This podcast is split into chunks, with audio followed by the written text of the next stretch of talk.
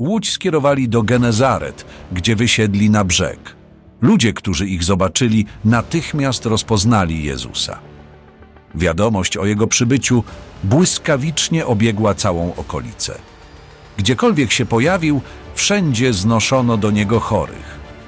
Gdy zaś odwiedzał jakieś miasteczko, wieś czy osadę, gromadzono chorych na lokalnym rynku, a ci błagali, by mogli dotknąć choćby z kraju jego płaszcza. Wszyscy zaś, którym się to udało, zostawali uzdrowieni.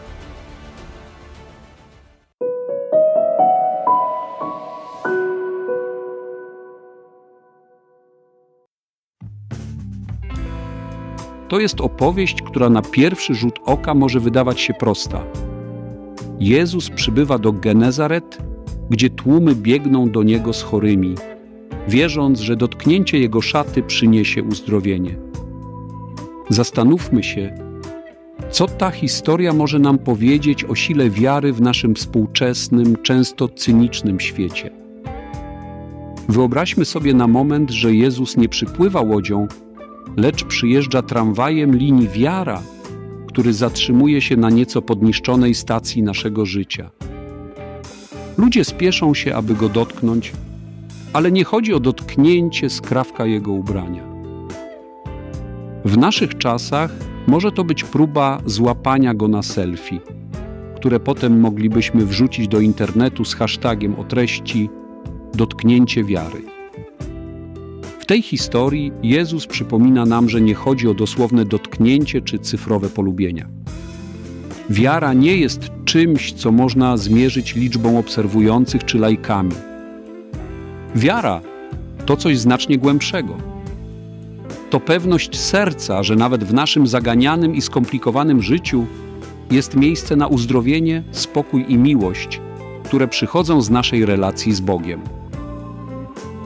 Zastanówmy się przez chwilę nad innym fragmentem Biblii. W Ewangelii według świętego Łukasza kobieta cierpiąca na krwotok dotyka szaty Jezusa i zostaje uzdrowiona. Nie przez magię, nie przez czary, ale przez wiarę.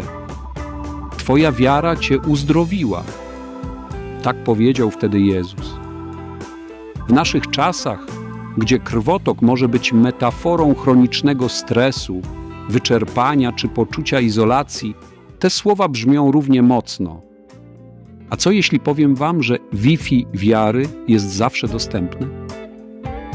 Nie potrzebujemy hasła, nie ma limitu danych. Zasięg jest wszędzie, nawet w tych najciemniejszych zakątkach naszego życia. Problem w tym, że czasami zapominamy, jak się podłączyć, albo gorzej, ignorujemy dostępne połączenie, bo jesteśmy zbyt zajęci szukaniem sygnału w bardziej wyszukanych miejscach. W tej opowieści mieszkańcy Genezaret nie byli bierni.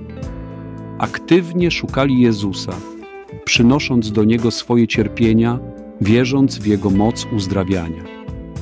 Dla nas jest to wskazówka i przypomnienie, aby aktywnie szukać Boga w naszym codziennym życiu, w małych gestach w ciszy serca, w miłości, którą dzielimy z innymi.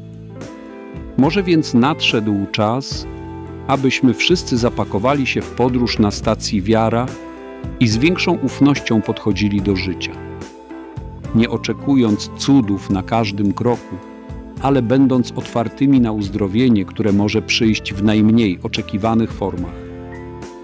Niech nasza wiara będzie jak bilet, nie na jednorazową podróż, ale jak subskrypcja, która pozwala nam każdego dnia doświadczać obecności i miłości Boga.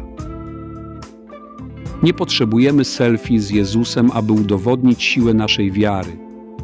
Potrzebujemy serc otwartych na Jego obecność w naszym życiu, gotowych dotknąć i być dotkniętym przez Jego miłość. Niech wiara będzie naszym przewodnikiem, naszym światłem w ciemności naszą siłą w słabości.